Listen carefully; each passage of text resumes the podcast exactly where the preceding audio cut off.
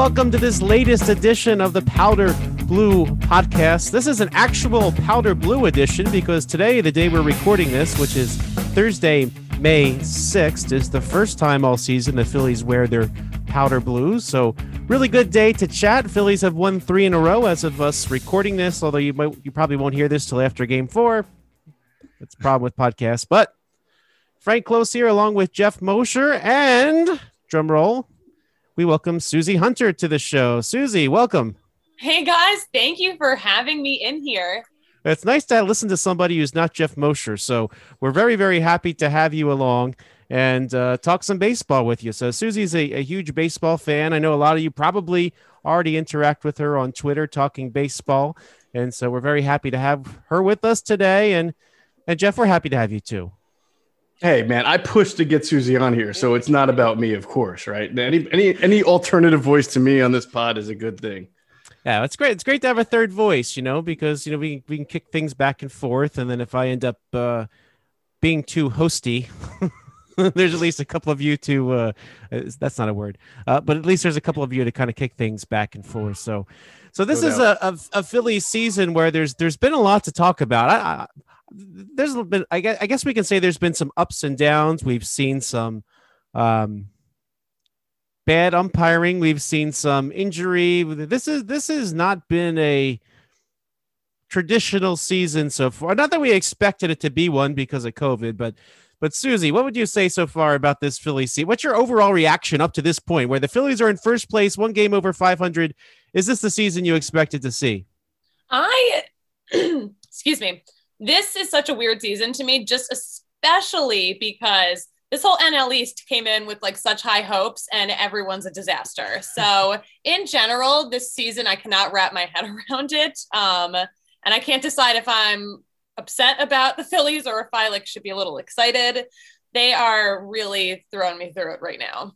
And certainly the the injuries for everybody, right? So if you look up and down the, the National League East, each team has been affected by injuries in some sort of major way, right? So of course the Mets went into this without Syndergaard and, and now Jacob DeGrom getting scratched with a with a sore lat. That's something of concern to the Mets.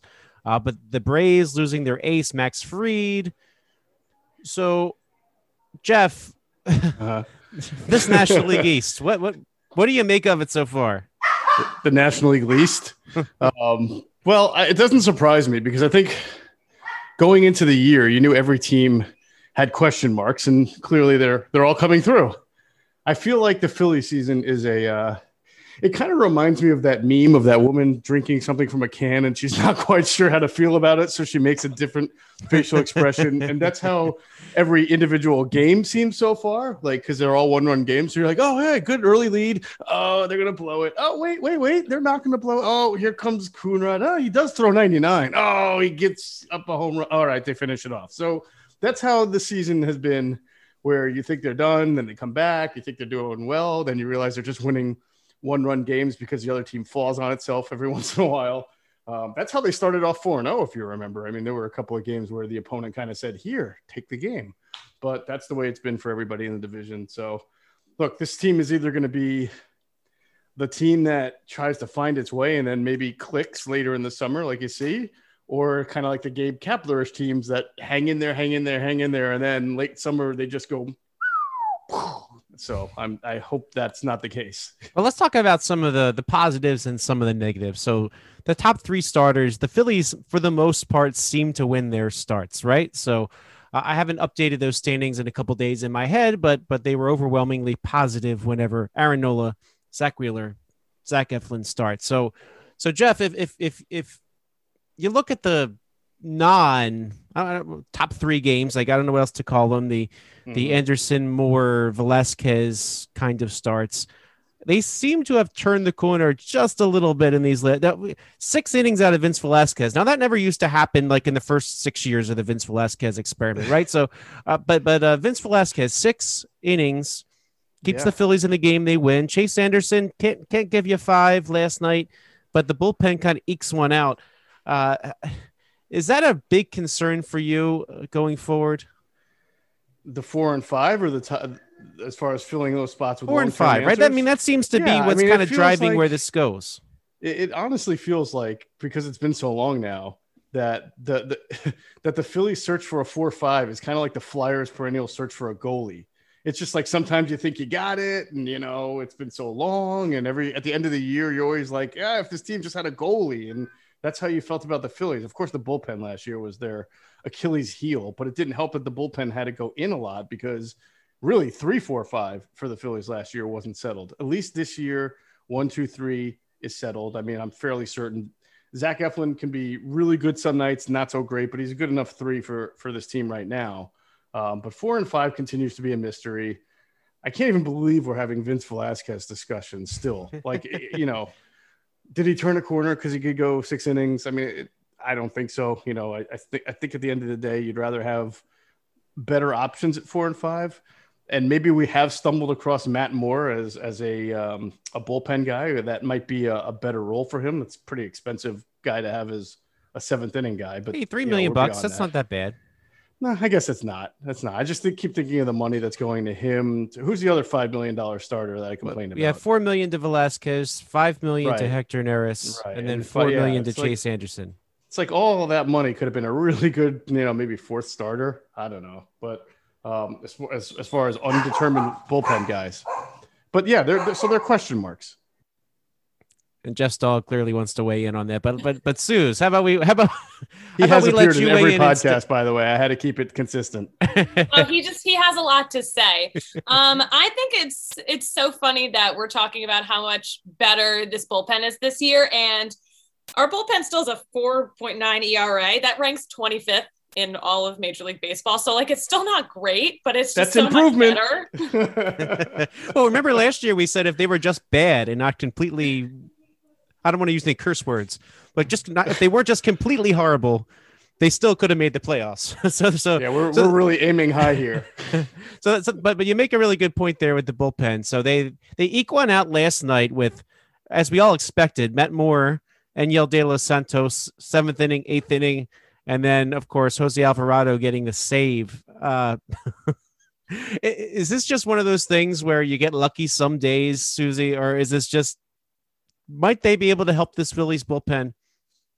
I mean, I think that we have been pretty lucky in this Brewer series. I mean, they are the team that's going to wear out your bullpen every night. I'm like, okay, well, like this is it. How are we going to, you know, keep this up tomorrow? So I am impressed that we're keeping it up, that we're holding our own against the Brewers here. But um, I mean, I think this is a good sign. I think the past couple of games have been a really good sign. So I'm I'm pretty hopeful.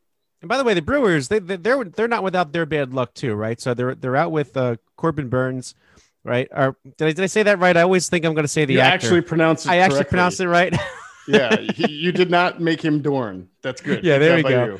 Um, but, but you know they're they're they're down their top starter. They just placed their MVP center fielder Christian Yelich on the the IL. So uh, Phillies are catching them at a very vulnerable time. Even some of their le- their lesser starters, you know, they called what Zach Carter, I think, to, to start, and, and then he he goes down. So, so yeah, Phillies in fairness, ca- though, Bryce Harper is not in the lineup for the Phillies. So I mean, it, you know, you can very kinda, true. Also the, out, out, with the, also, with the stars there, yeah. Also out on Thursday, so uh, Thursday's game. So uh, a little concerning that this kind of lingers on, but eh, eh, but hey, they they they're hanging in there so far. But you know, but hey, the Brewers, by the way, just beat the Dodgers for a series. So if, if Phillies are better than the Brewers. The Brewers are better than the Dodgers, and the Phillies are better than the Dodgers, right?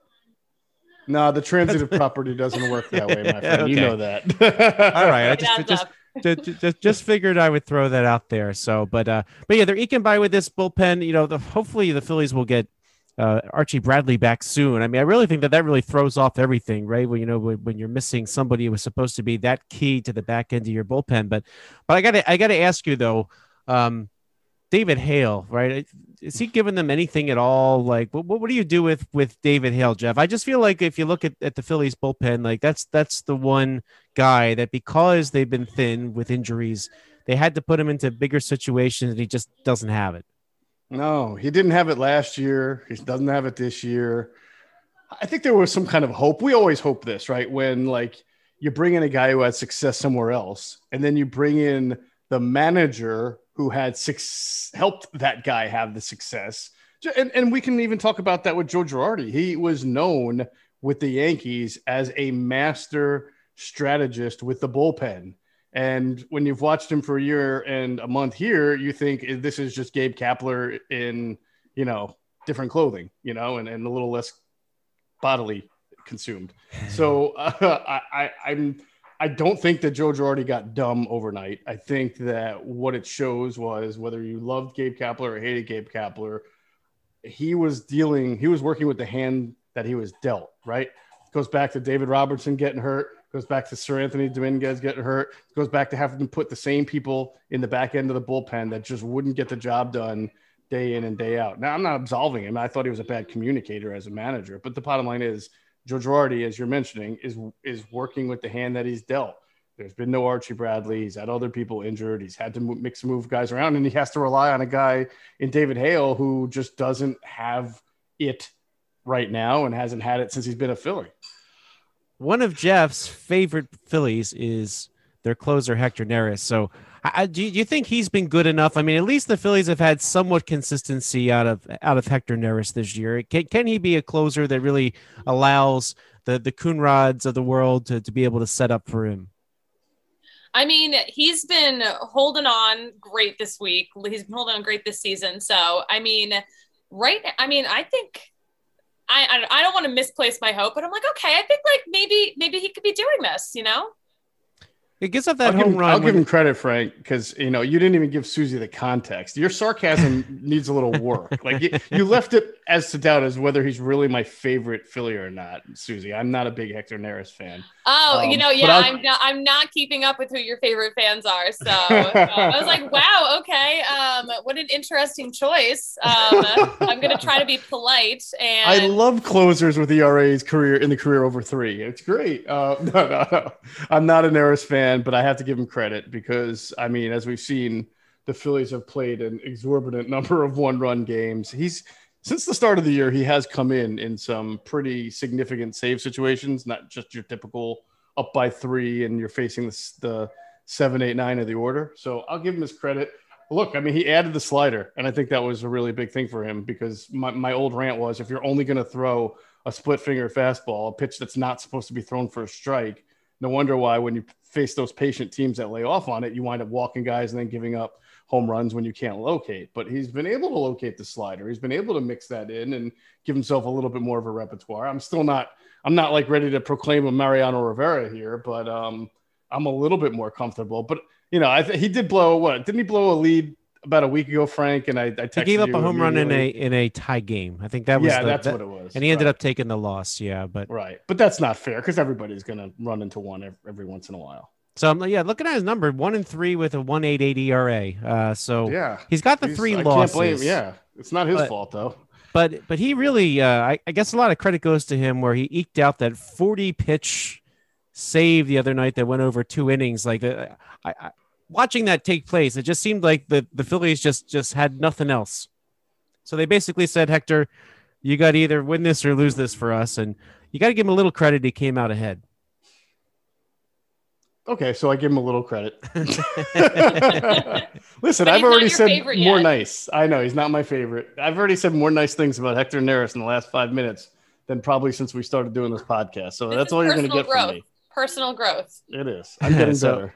So one blown save so far this year. So right. Uh, so so that that that's good. That's that's not bad, right? So you, you can deal with that. One blown save, seven opportunities over the course of the season. That's even about what a Billy Wagner season used to be for the you know I actually I actually checked it out once because I was like well what's what's a Billy Wagner typical year he he would blow six or seven games a year I mean so that's mm-hmm. that's uh you know he's kind of having a, a good good season for a closer so uh so good good good news on that front but you know certainly we got to talk about what what's been going on with the offense and the revolving door so um so if you had May 4th on your uh, bingo card for the day Roman Quinn would be injured, you win.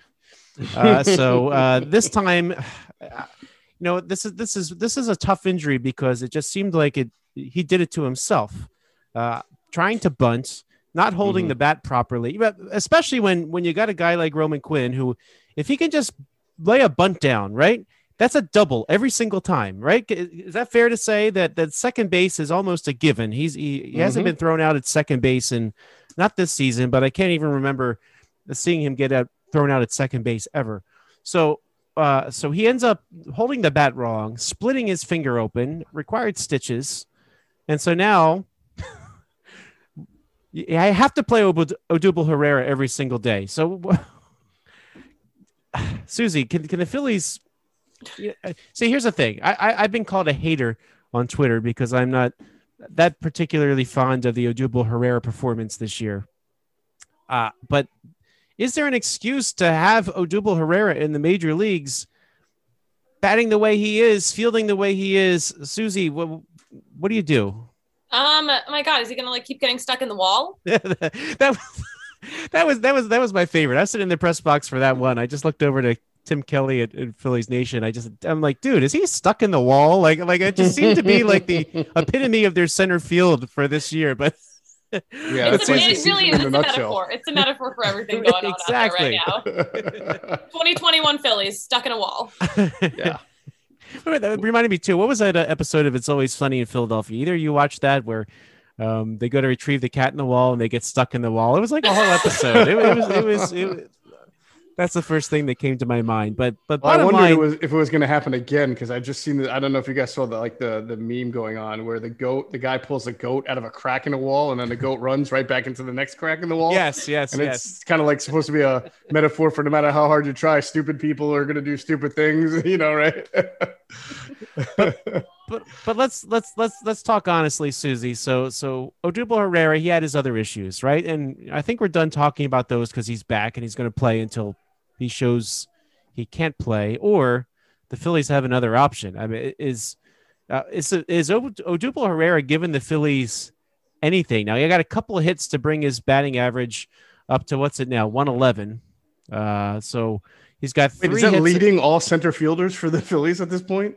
Adam Haseley was in the 200s at least before he left oh, the team. Okay. So you know, if the Philly, if if Adam Haseley was around batting 222 or whatever he was, they they might be okay. But mm-hmm. but Herrera three for 27. One of those hits was a bunt hit. The other was uh, two two weak singles.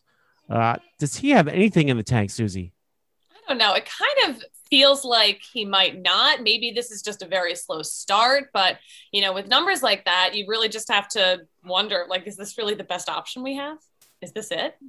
So the Phillies Phillies have actually been toying with giving Nick Maton an, an outfielder's glove and sending him out there. Now, uh, if you think, yeah, back, I recommended that in the last podcast. I yeah, I said I wonder if they he could do that.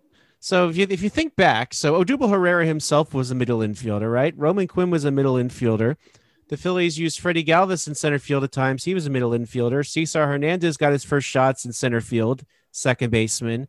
And I'm forgetting one more that ended up making that transition. But the, the Phillies have a record of making middle infielders, center fielders. Oh, Scott Kingery. Duh. Why am I forgetting Scott Kingery? So is that a risk you're willing to take right now to get a better bat in the lineup? Because let's face it, I mean, some have been saying it's not fair to throw a kid out there who's never played professionally in the outfield, but but is is it worth the try? Jeff, what do you think? Well, I, I, mean, the only better bat that you mentioned out of that is Maton, right? And um, did I pronounce it? It's Maton, Mayt- right? Maton. Maton. And um, he, he's the better bat because he's not batting 111. I mean, he's, he's actually had a good bat. I want to say, I don't want to disparage him. I'm just saying he's kind of young, new, just came up to the position. So, sure, because he's got the hot hand. But can I guarantee he's going to be batting, you know, uh, this consistently? Three weeks from now? I can't. I mean, I, I don't see why. What like why can the Yankees go and get Rougned, Rougned Odor like really easily, and the Phillies just can't find a team with an adequate center field, not a good one, like a fifth outfielder who can just temporarily play center field without having to give up the whole farm or anything like that. I mean, how many guys are you going to run in there and then tinker with their careers because they're middle infielders when there are probably some solutions out there. I have I have one solution I'll bring up. I and and, and I think he's attainable because he's he's at a triple A right now. But uh, Delino DeShields Jr. Uh, he did not make the Rangers. Now I don't think he's going to wow you with the bat, sure. but I feel like he's somebody that a team would try. Especially the Phillies are down Matt Joyce now too, so the Phillies had to bring up Scott Kingery again and by the way, Scott I'll Kingery. Take Delino just... DeShields Senior at this point, but go ahead. yeah, you'll take the uh, second baseman who was his father, right? Yeah, uh, but but no, but his... but but this Delino DeShields Jr.'s kind of kind of has a decent track record. Ironically, he's the one that the Rangers picked up in the Rule Five draft and exposed Odubel Herrera way back, way back when. so they're they're kind of connected in that way. But uh, Delino DeShields Jr., kind of a career 250 hitter. Last year hit 252 with the Indians. I feel like he might be worth worth a shot just bringing in. And I, I was um, interested in Goodwin as well, and he ended up uh, who did he end up signing with the White Sox, right? Mhm. Um, but uh, Brian Goodwin, I always mix him up with his father. Uh, uh, excuse me, he's not his father. Um, who's the other Goodwin? The Tom Goodwin. I'm always mixing up. Oh, Tom Yeah, no, Goodwin, rela- he's no yeah. relation to Tom Goodman. I was, I always Right. think Brian Goodwin was was Tom's son, but they're not related. But, um, but, but there have been options. Maybe the White Sox uh, were a more attractive location for somebody like Goodwin when he was a, a free agent. But, um, but but but but you're kind of stuck with what you have now, Susie. Let me ask you this: if if Scott Kingery is going to be here.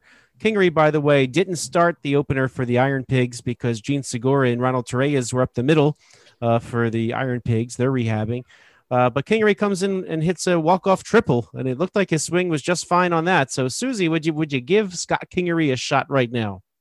You know what? Let's say yes. I like Scott Kingery. I know he's not always, you know, doesn't always have it, but I think, I think looking at what we've got, I'm into it. Because because then let's face it, they so the problem is too he he's on the team. Mickey Moniak's on the team. Probably at least one of them. I guess it's I guess it's got to be. I guess it's got to be Kingery. Will probably would go back to AAA when Torreyes and uh, Segura reappear. If if if uh, some two of them have to go actually. So that that'd be uh, be really interesting to see what the Phillies do. Personally, I would cut Odubel Herrera at that point and and let uh, let the Maton Kingery uh, kind of patrol center field for a while. Uh, Mickey Moniak, perhaps if he's still around, but um, but but if the, the the idea was he's got to play. I mean, at, at this point, he's got to be better than Odubel Herrera. He's got to be better than Roman Quinn. Just worth a shot. I think it's worth it. I think it's worth it. I mean, internally, they don't really have many other options. You have to go all the way down to Travis Jankowski, who's with the Iron Pigs, uh, does have a major league track record, but I don't know if if you go down to, to Jankowski that you have that many options beyond that, right? So you're you're kind of stretching yourself kind of thin, and you're almost at the point where you have to go outside the organization. Now, let me ask you this though: uh, you're talking about who might be out there that you can kind of acquire and plug in. Uh, part of the problem is nobody's really trading right now, right? You're not you're not at the trade deadline yet. So, um, how do you even get somebody from the outside at this time of year?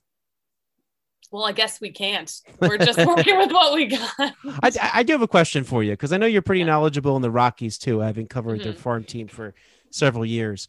But um, so a, a couple people have mentioned the name Charlie Blackmon. Uh, Charlie as a- yeah, he's like he's like 34 at this point, right? So, uh, yeah.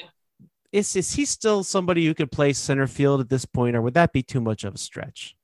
I mean, uh, he hasn't exactly been great this season either. Like he's been fine, you know, a little slow of a start there too. I see him as, you know, in his decline right now. So would that be worth it? I am not totally sure. Um, and also he is just so part of Colorado. I don't think the Rockies I mean, I of course, like I don't think they could get rid of him without a revolt, but the revolts have already happened in that organization anyway. So, um, I don't know if that would, I don't know if that would be the best option for the Phillies either. Two, yeah, batting 204 with two home runs and 17 RBI. I mean, he's driving some runs in. I mean, I guess that's that's that's good. There, he's he's kind of productive with his his runs he's driving in. But let me ask you this: There's not a lot of teams.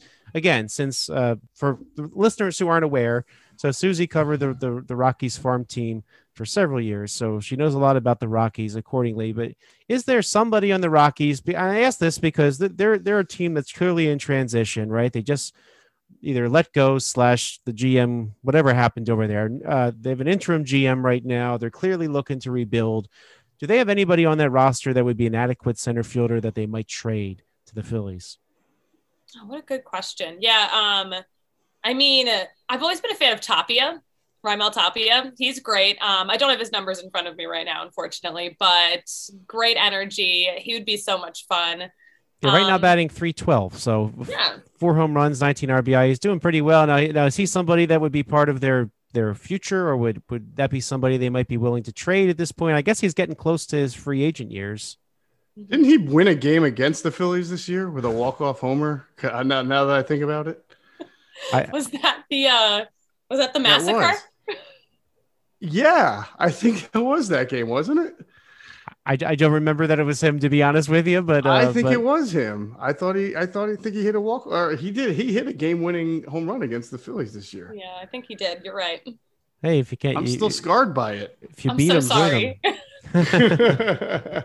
but yeah, not a bad name. He's a left left left-handed bat, having a decent year, and like I said, he's he's kind of approaching his free agency. I have to look at the particulars. I don't know how many. It, it was Neris. He hit it off Neris. Oh, is that I the can't blown, believe. Of course, I should. this should be at the forefront. Oh, he, yeah. he did your favorite player dirty like that. I can't believe that. he did, and and I was uh, I felt so vindicated. I mean, personally hurt uh, when it happened. He's yeah, a good player, though. He's rangy. He's fast. He's disruptive. Uh, yeah, the reason why I'm bringing up the, the Rockies, Jeff, is there's not a lot of teams really out of it, right? I mean, so if you're trying to if you're if you're trying to acquire a player from another organization, you don't really mm-hmm. have a lot of choices, right? I mean, so right, uh, right. Uh, but again, like again, the Yankees somehow figured out a way to get Odor. All right, I know he got hurt, but you know he was fulfilling a role. Like they paying him a lot of money though. Like it was kind okay. of a big, like desperate times call for for action, and um, you know, I feel like the uh, the Twins have a bunch of guys that they're always got because Buxton's there. He's he's coming to his own, but don't they have a guy named Cave who, who starts every once in a while? See, I don't, I don't, I don't think Kepler. the Twins are out of it. Me personally, I, you know, if, you look at the standings right now, the Twins are down there, but I really don't think that they're they're the type of team ready to to, to trade assets, right? I mean, yeah, at least the Rock, at yeah. least the Rockies, you know, you know by the fact that they just sort of got a new GM and reset basically are resetting everything that that they're right. probably going to be dealing like but other than that like you look around the league and a lot of the teams that are um that are were expected to, to really not be in the running they're they're kind of hanging in there so like I, mm-hmm. you, can't, you can't start trading now you'll really upset your fans right i mean i mean look at seattle they've they've had some uh, good baseball this year, and, and, they were they they're usually expected to be in the in the basement, right? I mean, talk about the Yankees, right? There, that, that's a team in the basement, right? I mean, they they were uh, yeah. Um, you know, they were ex- they were obviously expected to be better, and they still might be better if you, you go along. The, well, actually, they're already all the way up to second place, right? So they spent a lot of the year in the basement. But but my point is, you know, the only team uh, the only team under 500 in the AL East are the Baltimore Orioles, and they're only one game under. So I mean, are they going right. to? I mean, they are the Orioles, but w- would they tell their fans right now they give up? I mean, uh, no you know, Minnesota, you know, they're they're 11 and 18, but I I don't know. I feel like there's more talent there than than than that at this point. So they, yeah, kind of hang fair. in there. I mean, even like what Texas, about Hampson? If we're talking about the Rockies, would Hampson be available? I mean, he could play pretty much every outfield spot and pretty almost every infield spot. I like Garrett Hampson. He's a good kid. I know. Was, yeah, I know. That's why he, he should played, be here. Yeah. Yeah, so so so really, like the, when you're talking about teams, Rockies 12 and 19, they're the only one with the sub 500 uh, record in their division.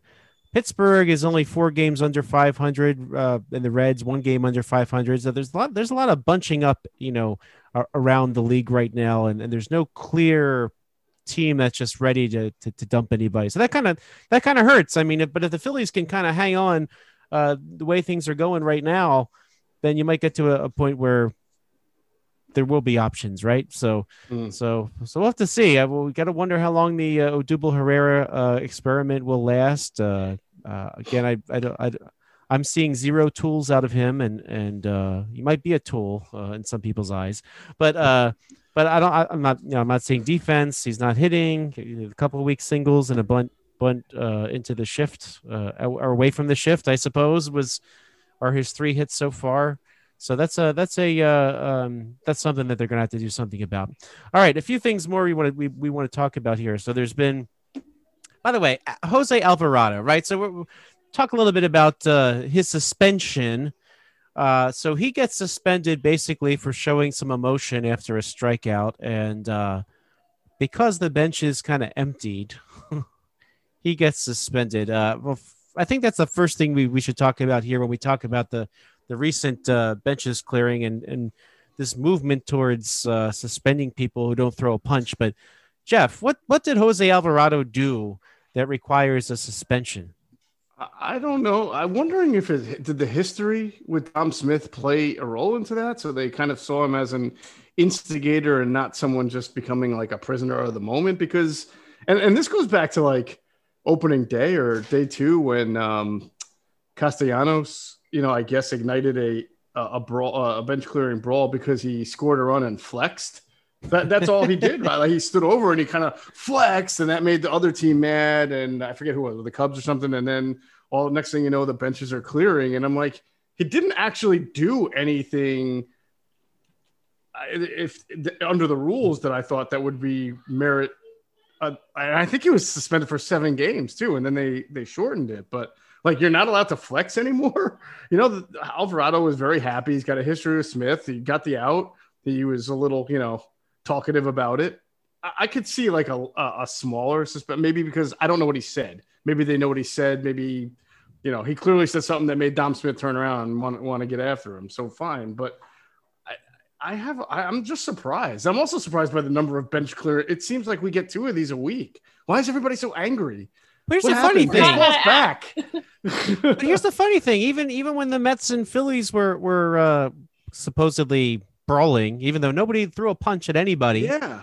Right there. I mean, I, I was watching. I was looking in the outfield. The, the, the two bullpens were just kind of standing there next to each other, hanging out, like they were watching yeah. and just chit chatting. Like, like there was there wasn't really that much animus, or like so.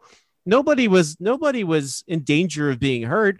Alvarado basically for yelling uh, gets this three game suspension. He negotiates it to two when he knew he was not going to be available the first night anyway. So kind of, kind of wise of them to sort of stack it that way. But but but how about uh, what what happened in, in Cincinnati? Amir Garrett, and he, did you see that? He, he got he got uh, seven game suspension seven for games, yelling yeah. at Anthony Rizzo. Thank God I don't get suspended in my own house for what we say to our kids because we get pretty mad up in here. And my lord, if anything, games, if if anything, like Javi Baez comes running out of the dugout screaming, and and that's right. that's what that's what caused the benches, not not Garrett yelling. I mean, but, I mean, are we so soft right now that that everything is uh, suspension worthy? Everybody's or? so mad. Why is every baseball is back? I thought everybody be happy. There's a few more fans back in. What is up with all the animosity?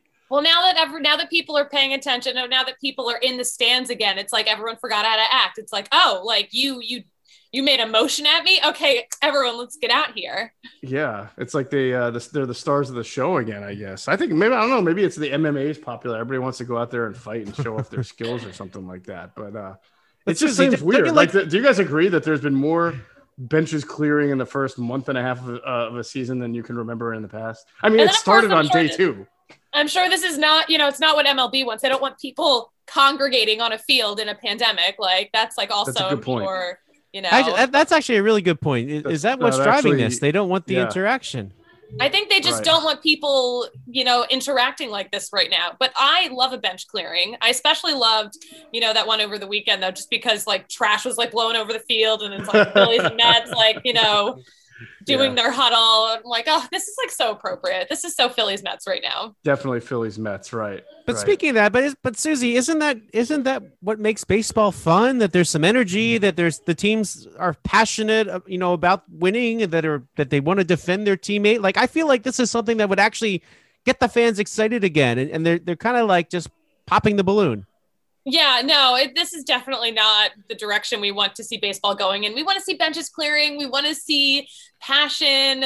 You know, is it a little ridiculous that Alvarado is like kind of flexing on the Mets? Like we're at that point both under 500. So it's like, okay, relax, guys. okay, you didn't need to be flexing like that in the first place, but I get it. It's fun. It's a rivalry. There's history.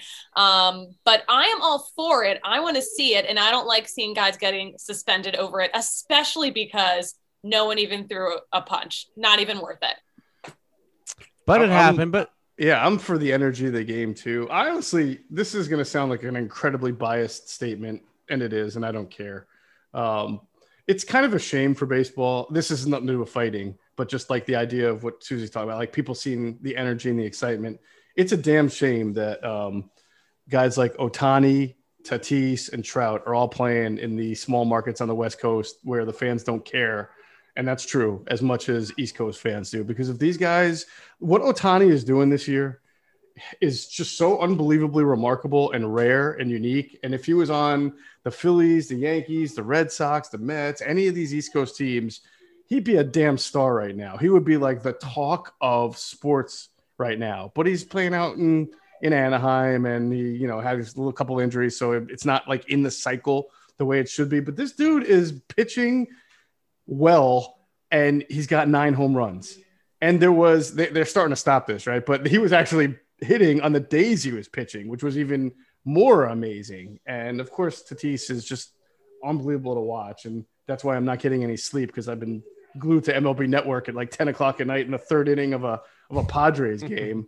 but I'm enjoying I, that whole Padres Dodgers series was great, and unfortunately, like yeah, yeah, we've got Bryce Harper here and Stanton and Judge in New York and Dom Smith. I just the true athletic stars of the game are out west right now, and I think it's taken away from from the the marketing of the game, which the game doesn't do a good job of in general. Yeah, those late starts really will do it. Well, hopefully we'll see some of them on the East Coast soon, and and you know when the when those so far you had one matchup of West East, uh, but it was just really the Giants and Rockies. But hopefully, right. uh, hopefully we'll see as the as the teams uh, actually.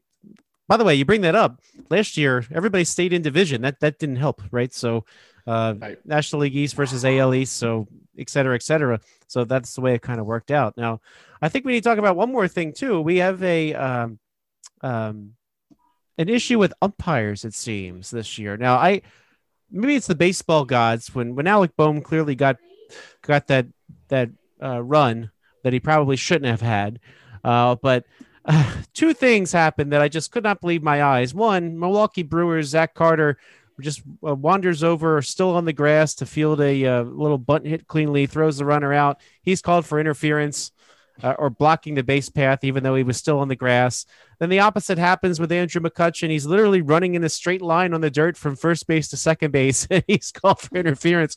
I have never seen anything that flagrantly bad to this point. Now, I've actually heard some. Maybe there's some. Maybe these are conspiracy theories that the umpires are kind of angry that they're losing so much control with replay and perhaps uh, strikes being called, uh, you know, electronically.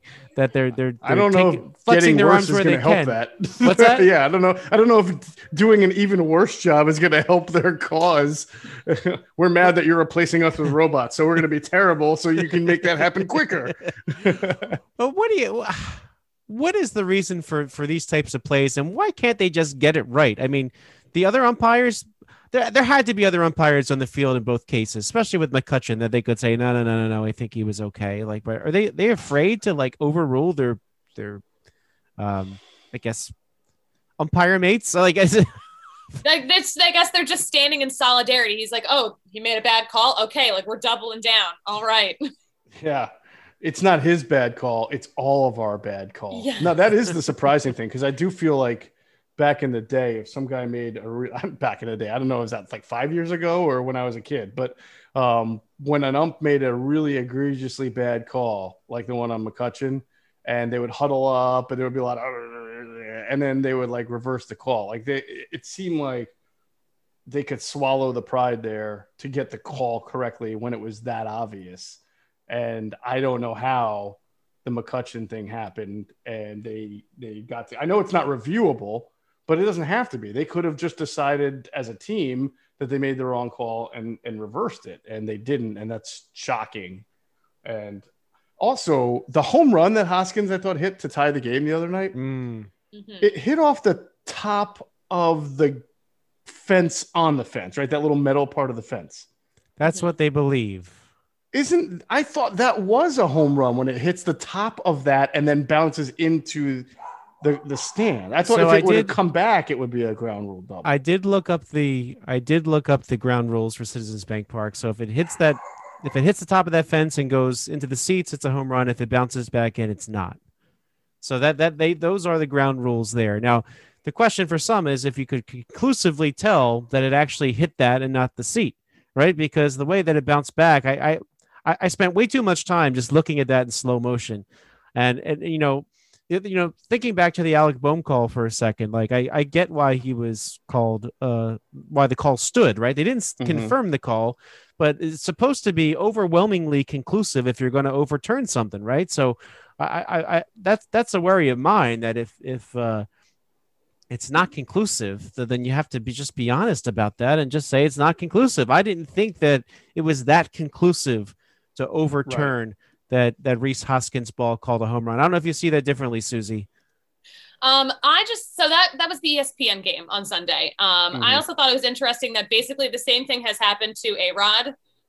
Yes, and he like did not bring it up. Just like didn't bring it. I'm like, you're in the booth. You have a microphone. We can talk about this. Uh, but we got nothing. And I think it would have been some interesting insight because I believe his was counted as a home run. Um, yeah. In the World Series. The I World mean, like Series. on the biggest stage, it would be like Bill Buckner not talking about some first baseman letting a ball go through his his uh, legs if you were doing broadcasting a big Sunday night game or something. I, I'll be very honest. I, I tuned out the broadcast. I don't listen to them.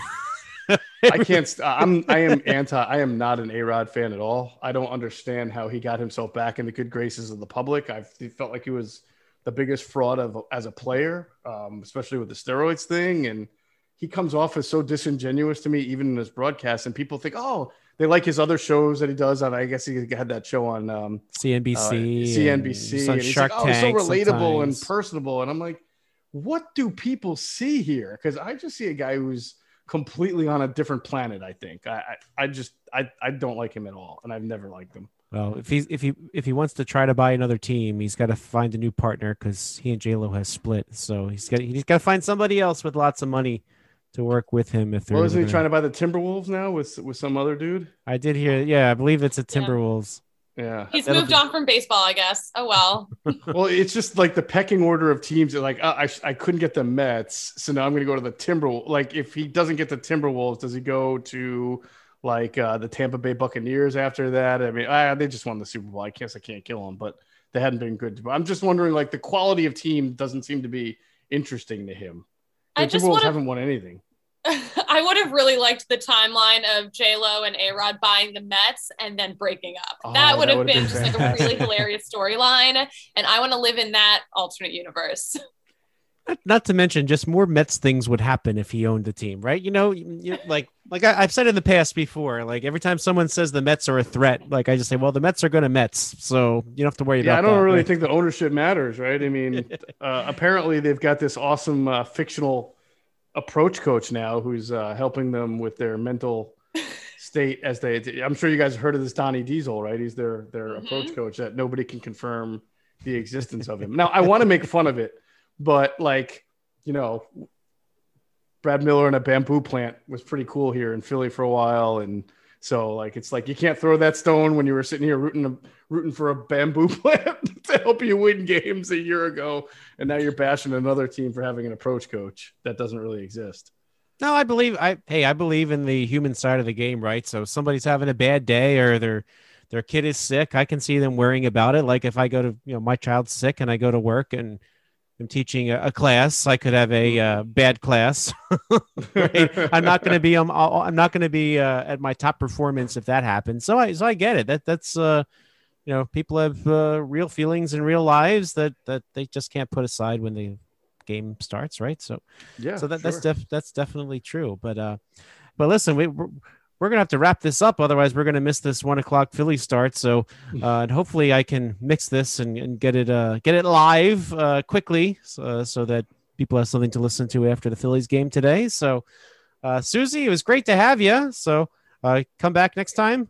Yeah. Oh my gosh, guys, thank you so much for having me. This was a blast. Yeah, it was awesome. You even let me talk about the Rockies, which is like so generous of you. Well, hey, the Rockies uh, are relevant, right? They're the team that could trade the Phillies something, right? So they're they're they're the one. That's the, that's the, the first ones... time someone's called the Rockies relevant this season. Well, they are. They're they, about to become like the Montreal Expos for the rest of the uh, the the major leagues. Just everybody's like the using it as their farm system. well, it's the only rebuilding team right now, at least we think. Uh, so, uh, so, so It'd be good to have a good to have a Rockies insider from your previous life, right? So uh, that'd be very very helpful to us. So I got you guys. Well, thank you all for listening. For Frank Klose, Susie Hunter, Jeff Mosher, this has been the Powder Blue podcast. We will catch you next time.